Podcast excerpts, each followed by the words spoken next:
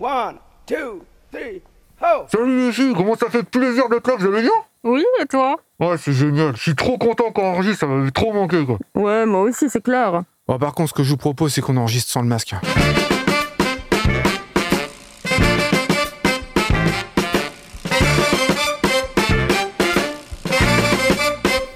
Salut tout le monde, c'est Pause Vélo et c'est la saison trois qui débarque. Comment ça va Anso? Très bien. Alors Anso, nouvelle chroniqueuse. T'as les boules hein? Un peu. Ouais, t'es un peu stressée, ouais, c'est normal. On, on est hyper impressionnant, c'est normal. Comment ça va Lilou? Super, ça me fait plaisir que l'équipe s'agrandisse. Ouais, moi aussi. On vient de passer des vacances de fou et pendant nos vacances, on a reçu un petit cadeau. Le fan club officiel de Bretagne de Pause Vélo qui nous a envoyé tout plein de bouffe de Bretagne. Merci Bikette. On n'a pas encore tout mangé, mais on va le faire, ça va pas tarder. C'est super sympa en tout cas, merci beaucoup. Alors vous les filles, qu'est-ce que vous avez vécu pendant vos vacances à vélo? Eh bien, moi j'ai fait un grand tour de vélo. On est parti euh, au-dessus de Bordeaux et on a fait neuf cents kilomètres. En, descend par, en descendant par Bayonne avec les enfants. Alors Anso, ça rigole pas, ça faisait combien de kilomètres par jour? euh, Entre cinquante et soixante-dix kilomètres par jour. Il y a un jour, on a fait quatre-vingt-trois kilomètres. C'est le record de mon garçon, de mon dernier qui a neuf ans. Électrique ou pas? Bah non, un vrai vélo quoi. Wow. Et toi Lilou, t'as vécu quoi? Que des péripéties cet été. J'ai lâché ma batterie que je transportais dans ma sacoche et la sangle de ma sacoche a lâché, ce qui a fait tomber la sacoche avec la batterie dedans et ça a cassé le cache. Donc maintenant j'ai des problèmes de connexion avec la batterie. Je suis en train de, d'attendre la réponse du fournisseur pour savoir s'ils vont pouvoir me, me re- remplacer ce cache. Euh, sinon on va pouvoir faire un scandale contre une certaine marque de vélo pour la prochaine émission. Tu leur dis que tu animes une émission radio, peut-être qu'ils auront les boules et qu'ils t'enverront ça plus rapidement, non? C'est vrai que j'avais pas pensé à les menacer de ça. Bah, pendant les vacances, moi je suis aussi parti en vacances euh, avec ma petite famille. Là, on a fait le tour du lac d'Annecy, c'était génial. Et puis j'ai vécu ma première, ouais, on dirait pas comme ça, mais ma toute première euh, Vélorution. Alors j'aime, j'aime bien le terme, enfin je suis pas trop fan des anglicismes, mais critical mass, c'est en anglais, j'aime bien Vélorution.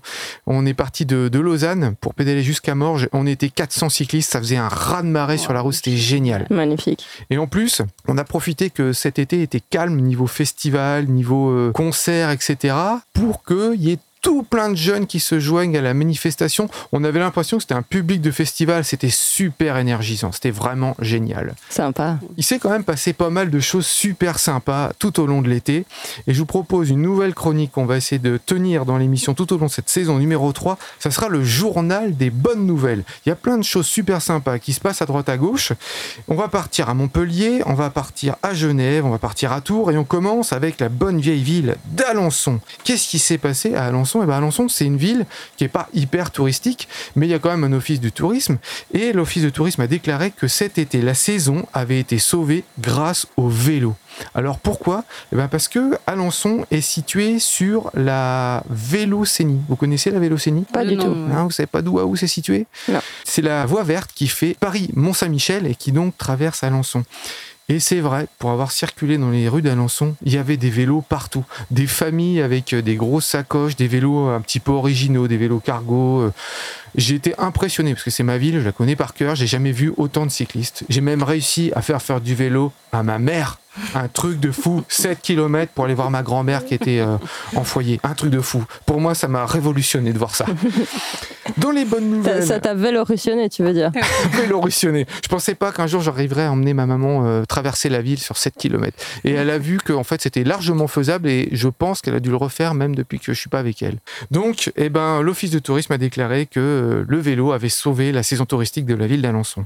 Montpellier maintenant. Et ben à Montpellier, ils ont décidé de mettre une brigade pour sauver les pistes cyclables. C'est-à-dire que la police de Montpellier a dédié quatre équipages pour faire en sorte que sur les pistes cyclables, il n'y ait bien que des vélos qui circulent. Alors attention les gars, si t'es un scooter et que tu circules sur une piste cyclable, si tu es une voiture et que tu es garé n'importe comment...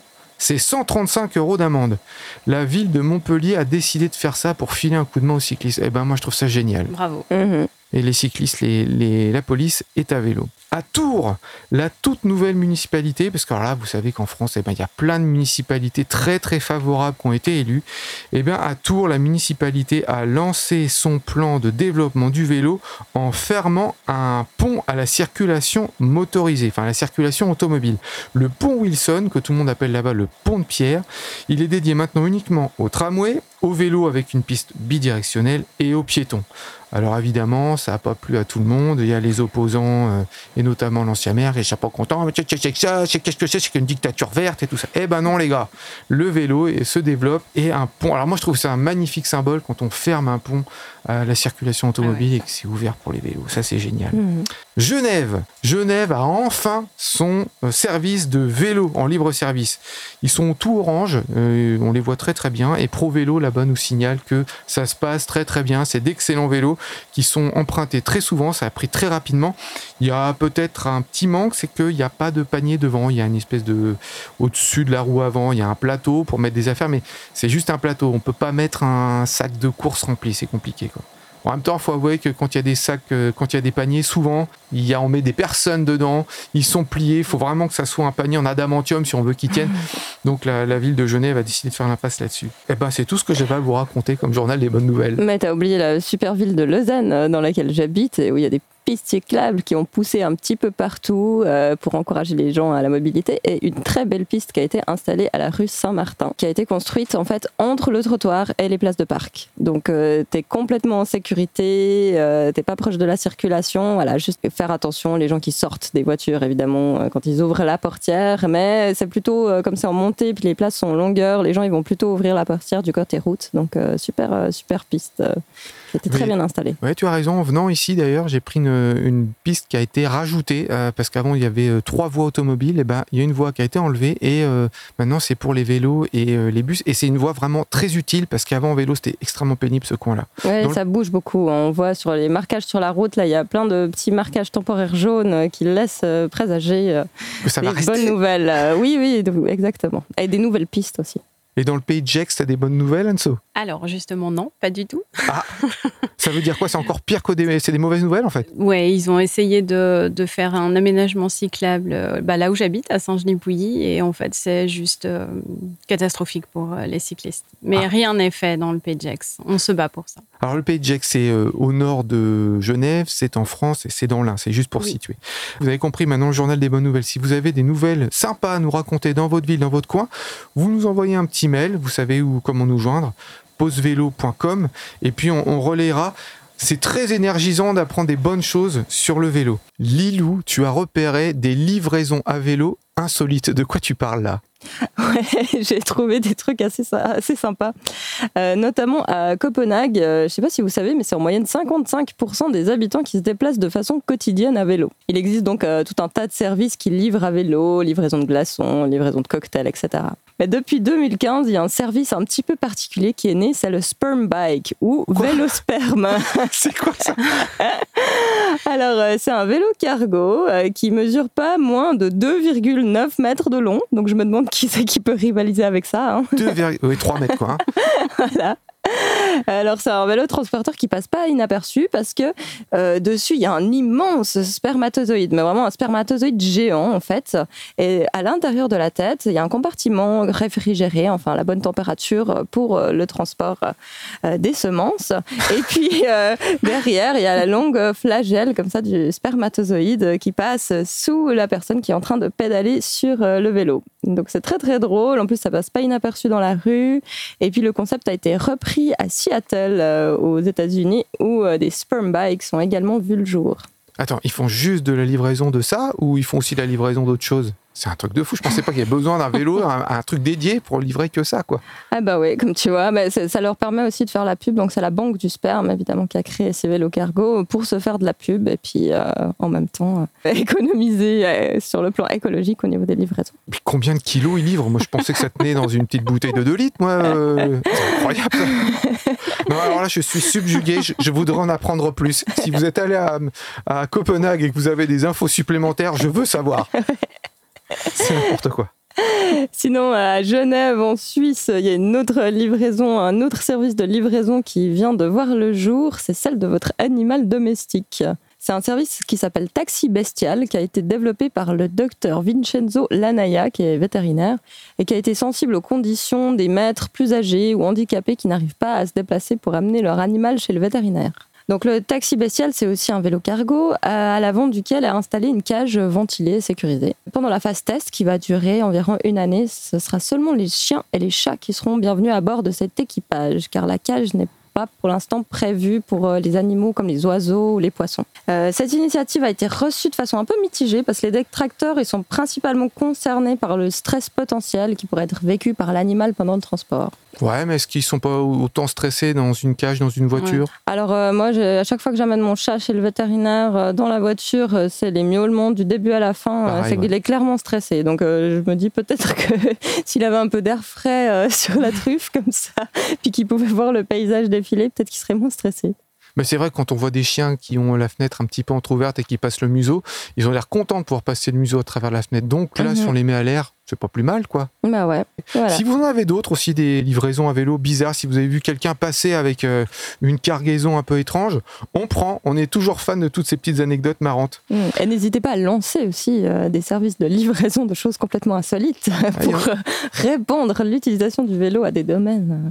Alors, incroyable. Je peux vous garantir aussi qu'on va avoir un truc super sympa au niveau des livraisons. On va avoir, euh, courant octobre, pour l'Oktoberfest, la fête de la bière, on va avoir une brasserie, des gars qui livrent aussi la bière à vélo, qui viendront dans l'émission. On peut même vous le dire, on va consacrer une émission à la bière, vélo et bière. Alors, on va partir en Tunisie, puisque Lilou t'a préparé quelque chose sur la Tunisie. On en a profité pour interviewer Vélorution Tunisie. Salut Stéphanie, comment ça va ? Bonjour Eric, ça va très bien, merci de me recevoir. Eh ben, on avait une question euh, toute simple. Moi, je pensais que le fait de militer pour le vélo, c'était plutôt un problème des pays du Nord, plutôt un problème des pays riches. Et j'ai eu l'agréable surprise de voir qu'il y avait aussi une association en Tunisie. Bah, on est confronté, confronté aux mêmes problèmes que dans les pays du Nord, comme tu dis. Donc, problème de circulation, d'embouteillage, d'infrastructures routières. Et il faut savoir qu'en Tunisie, le transport, c'est la préoccupation et le problème numéro un des Tunisiens. Donc, euh, bah, dès qu'ils veulent sortir de chez eux le matin pour aller au travail ou étudier, ils se retrouvent face euh, à un transport, à des transports en public euh, catastrophiques. Nous, à Vélorution Tunisie, on a décidé de proposer un transport alternatif, qui est donc le vélo, la mobilité active comme mode de transport euh, alternatif dans les villes. Et euh, bah, ça marche, ça prend. Bah, les Tunisiens, ça les intéresse. Parce que donc, le transport, c'est un grand, grand problème en Tunisie. Alors, l'association est assez récente, je crois qu'elle a trois ans, c'est ça ? Elle a été créée en de, euh, fin deux mille dix-sept. Et il y a beaucoup de monde ? Bah oui, on regroupe des, des centaines, voire des milliers de, de citoyens tunisiens. Quand on organise des, des parades à vélo, donc ce qu'on fait chaque mois, hein, comme, comme on fait en Europe, bah, on a déjà été euh, plusieurs, euh, plusieurs milliers. Ensuite, au quotidien, dans, les, euh, dans, dans l'implication dans l'association, on est plusieurs dizaines, plusieurs centaines, lors des événements. Donc euh, oui, ça prend en fait, ça intéresse, ça parle, euh, ça parle beaucoup aux gens. Ben non, je suis agréablement surpris. Et il y a co- il y a combien de pistes ? Enfin, je connais pas du tout la Tunisie. Alors, il mm-hmm. y a combien de kilomètres de pistes ou de bandes cyclables qui sont peintes sur les routes ? Zéro.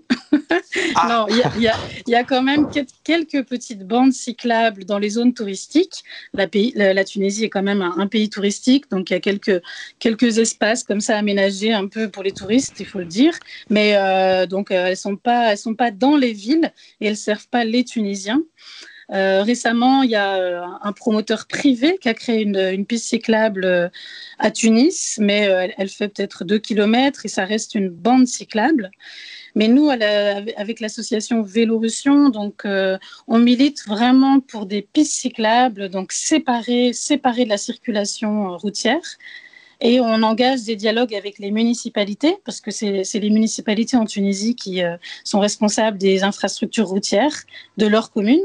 Donc voilà, on fait, on fait pression sur les municipalités du Grand Tunis, pour qu'elles prennent vraiment qu'elles prennent conscience du problème, du transport, et puis qu'elles, à terme, qu'elles, qu'elles réalisent des, des pistes cyclables. Et on les soutient pour ça. Et vous êtes écoutés, vous êtes pris au sérieux ? En fait, on essaie de les convaincre par tous les moyens. Donc, on essaie de les sensibiliser, on leur montre le problème. Et puis, en Tunisie, il faut savoir que... il y a eu des élections municipales euh, il y a deux ans environ, donc euh, c'était les premières élections municipales dans l'histoire du pays. Donc, on a vra... donc la révolution a mené à un pays démocratique, en tout cas on, on passe de le devenir. Du coup, on a des municipalités élues, donc elles font quand même attention aux problèmes réels des citoyens. On a aussi une loi de la décentralisation qui a été adoptée il n'y a pas longtemps, donc les municipalités ont de plus en plus de pouvoir. On a actuellement un partenariat en cours avec la municipalité d'Ariana, qui donc est collée à la ville de Tunis. Et aussi, on est en négociation avec la ville de Tunis elle-même et avec d'autres municipalités à proximité, comme la Marsa. Et euh, oui, ils prennent ce, ce problème en fait très au sérieux. Euh, bon, après, ce qu'ils ce qui nous répondent, c'est euh, qu'ils n'ont pas de fonds forcément pour réaliser ça. Mais nous, ce nous, en fait, à Vélorution, on a plein de compétences. On a euh, avec nous euh, des militants qui sont architectes, euh, ingénieurs, sociologues, urbanistes. On a beaucoup de chance pour ça.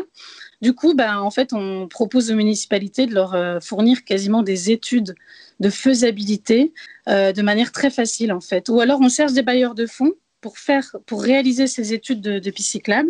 Et récemment, voilà, on a, on a le P N U D qui était partenaire avec nous d'une, d'une étude de piste cyclable pour l'Ariana. Et tu as dit un truc de fou, là. Tu as dit qu'il y avait un promoteur privé qui avait mis ouais. une piste cyclable. C'est, tu peux ouais. m'en dire plus ? Bah ça, c'est vraiment la Tunisie, hein. C'est-à-dire que quand l'État ne fait, quand l'État ne fait rien, c'est les privés qui font. Et là, c'est un promoteur privé, en effet. Donc, lui, il a acheté un quartier, tout un quartier. Il va construire un quartier d'affaires. Et du coup, il a inclus une piste cyclable. Mais pourquoi ? Bah, certainement parce que c'est in, quand même. Il a compris que c'est l'avenir. Euh, en tout cas, je pense que c'est plus pour l'image. Parce que, bon, ça sera un quartier d'affaires. Est-ce que vraiment les hommes d'affaires vont l'utiliser, cette piste cyclable ? On ne sait pas, on verra. Pour l'instant, il n'y a encore pas les immeubles. Il y a la piste cyclable toute, toute seule qui est déjà là. Je crois que c'était le plus facile à construire. C'est une piste cyclable en plus euh, plutôt pour le côté euh, balade parce que le sol ne permet pas d'aller très vite. Mais voilà, elle, elle a le mérite d'exister. Et nous, dans notre association, bah, chaque semaine, on organise des balades. On les appelle les balades de cyclotourisme. Et on va jusqu'à cette piste cyclable et on se balade dessus. Donc, on la met en valeur. Et sérieux, Stéphanie, il fait pas un peu chaud en Tunisie pour faire beaucoup de vélo ? euh, Oui, en ce moment, il fait quarante. Hein. Alors, ah oui. on fait du vélo... Euh... Non, mais en fait, il n'y a rien qui stoppe les cyclistes. Hein. C'est assez marrant. Enfin, non, mais c'est vrai qu'il pleuve, parce que l'hiver, il y a parfois des inondations terribles. Ça, ça, ne, ça n'en empêche, ça ne, ça ne ralentit personne. L'été non plus. Alors, peut- enfin, peut-être que les, les, les cyclistes sortent moins, euh, on va dire, entre midi et deux. Mais euh, non, ils trouvent toujours des solutions. Puis c'est vrai qu'en vélo, bah, on a l'air, comme ça, on a l'air qui, qui passe. Donc, en fait, on a, on a moins chaud que dans une voiture enfermée. Et comment tu vois l'avenir pour les cyclistes et les pistes cyclables en Tunisie ? Le changement au niveau des infrastructures cyclables, il mettra du temps, même si on a les municipalités qui peuvent être convaincues. Donc, on veut vraiment sensibiliser les citoyens, tu vois. On ne reste pas aux autorités parce que là, ça peut mettre du temps. Eh ben, merci beaucoup, Stéphanie. Tiens-nous au courant de ce qui ouais. se passe à, à, à Tunis. Et puis, euh, bah, bon courage à toi. Merci, Eric. Lilou, tu as quelque chose à nous dire sur les femmes en Tunisie ? Comme vous voyez, il y a plein de gens qui se mettent au vélo et moi je vais vous parler d'un événement qui a lieu tous les week-ends dès huit heures trente au Jardin Japonais de Tunis qui euh, sont des cours de vélo-école. Alors ces cours, ils sont ouverts à tous, mais on y trouve une majorité de femmes. Elles représentent environ quatre-vingt-dix pour cent, environ quatre-vingt-dix pour cent des élèves. Euh, ces femmes, elles ont entre vingt et soixante-cinq ans et elles montent sur un vélo pour la première fois avec plus ou moins de facilité. Donc il faut juste savoir que la Tunisie, au niveau du droit des femmes, c'est un pays qui est très en avance par rapport au reste de l'Afrique, mais par rapport à la globalité du monde, il y a beaucoup de chemins à parcourir. Euh, certaines de ces femmes ont dû braver des interdits familiaux pour se rendre aux cours, parce qu'il subsiste des clichés comme le risque de rompre son hymen quand tu fais du vélo et de plus être considérée comme vierge. Mais oui, il faut savoir que c'est toujours des clichés qui sont véhiculés là-bas. Il y a un siècle, on pensait la même chose en France. Ouais. Hein. Exactement, exactement. Euh, et dans la plupart des villages, d'ailleurs, le vélo est toujours réservé aux garçons. Donc, ce qui se passe là à Tunis, c'est une grande avancée pour le monde des femmes et du vélo. Et on se réjouit beaucoup de cette initiative et on les encourage. Ah ouais, super. Ouais. Mais je pense que ils sont, c'est comme si c'était un pays vierge au niveau du vélo. C'est en train de, de débarquer. L'idée, ça serait quand même qu'ils fassent pas, qu'ils passent pas par les mêmes erreurs que nous. C'est-à-dire que faudrait qu'ils évitent de faire des pistes cyclables merdiques. Et justement, justement, Anso, tu me vois venir, il y a Carfree, carfree point f r qui a établi un guide des aménagements cyclables merdiques. Alors, il y a quoi là-dedans, Anso ? Alors, euh, l'article est très, très bon et euh, on se rend compte que les gens qui euh, dessinent ou font ces pistes cyclables, on se demande comment ils font pour y réfléchir. Je pense qu'ils se... Euh, Ils se rassemblent à plusieurs personnes qui ne montent jamais sur un vélo, autour d'une table, peut-être même avec un verre de bière. Ça me fait plaisir de ne pas être la seule à penser ça. Et là, toutes les idées fusent pour avoir les idées les plus absurdes pour faire une piste cyclable. Vas-y, fais-nous rêver. Alors, on en voit partout, hein, en France, en Suisse, où on arrive sur une piste cyclable, on est tranquillou sur notre vélo et puis d'un seul coup, on a quoi? Un poteau en plein milieu.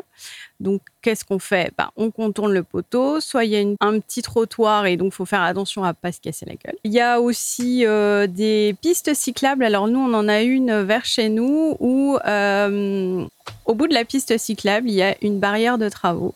Et donc là, en gros, eh ben, cycliste, démerdez. Démerden zizich. euh, ensuite, bah, il y a les pistes cyclables, on est tous au courant, hein, que ça sert plus souvent de parking plutôt que de, d'accès à vélo. Et puis, ben oui, évidemment, ces pistes cyclables, c'est, même si elles, elles sont toujours euh, mal faites ou mal pensées, Euh, bah après, quand euh, certaines sont quand même correctes, on trouve euh, des gens super sympas qui se gardent dessus. Euh, souvent, on se fait insulter parce qu'on a eu le malheur de passer. Euh, ça m'est arrivé cet été, d'ailleurs, de se faire insulter par, euh, par des gens et devant les enfants, hein, comme quoi on était de, bah, des écolos bobos euh, qui n'avaient rien à faire sur notre euh, piste ici, quoi. Voilà. Cyclo-terroriste, hein. Ou ne serait-ce que sur le sas vélo. On se rend compte que souvent, les gens qui euh, ont la responsabilité de mettre en place euh, ces, ces pistes cyclables, eh ben, ils n'ont jamais mis les fesses sur euh, une selle de vélo. En tout cas, ils n'ont pas essayé les pistes, ça c'est clair. Euh, moi, j'ai un bon exemple aussi ici. Il euh, euh, y a la piste cyclable, en fait, euh, elle, elle passe tous les quinze mètres environ, tu as une grille d'égout. Tu sais qu'il y a vraiment euh, un petit peu plus bas aussi, donc euh, il y a un petit renfoncement dans le bitume avec cette grille, et puis euh, la grille, elle prend euh, à peu près soixante-quinze pour cent de la piste cyclable, donc tu peux tu peux, tu peux pas, pas l'éviter, l'éviter quoi. C'est, c'est super, quoi. C'est... À une époque, tu avais euh, t'avais les rainures des grilles comme ça, ouais, qui étaient dans le sens de la route et qui, ouais, étaient euh, plus larges qu'un pneu de vélo. Et du coup, ben là, fallait vraiment ça, faire gaffe dangereux. pour pas pour pas te garer sur place direct, ouais, en fait. Ouais. Hein. C'était n'importe finir quoi. Finir en soleil. Hein. Et sur le site de carfree point f r, il y a les photos. Elles sont géniales. Il y a par il exemple le, la piste cyclable la plus courte du monde. Elle fait la largeur d'un arrêt de bus. Mais je vous parle pas de la largeur du bus, hein, la longueur. Non, du banc. Elle fait deux mètres avec un panneau d'entrée, un panneau de sortie de la piste. C'est, genre, je sais pas si c'est en France, en Suisse, en Europe, j'en sais rien. Ce qui est fou, c'est que tu, tu disais, Anso, qu'il y a quand même des ingénieurs qui font ça. J'imagine qu'ils ont bien passé deux années d'études universitaires sur les ponts et chaussées. Enfin, j'en sais rien, il y a, il y a des études pour ça. Ils sont pas tout seuls. Le mec, il est dans un bureau d'études où euh, il a des collègues. Il y a certainement un, un élu qui doit valider si oui ou non on le fait. Et puis en plus, il y a des mecs sur le terrain qui doivent peindre ou réaménager la chaussée.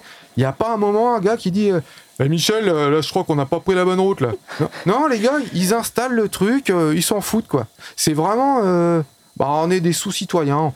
On va mettre ça, on a, on a fait un petit aménagement, ça va compter sur le papier, mais en fait, sur le terrain, des fois, c'est, c'est même ça. Plus dangereux. Mmh. Je vous invite franchement à aller sur carfree point f r pour aller voir des photos. Eh bien, sur ce, on va passer à l'agenda.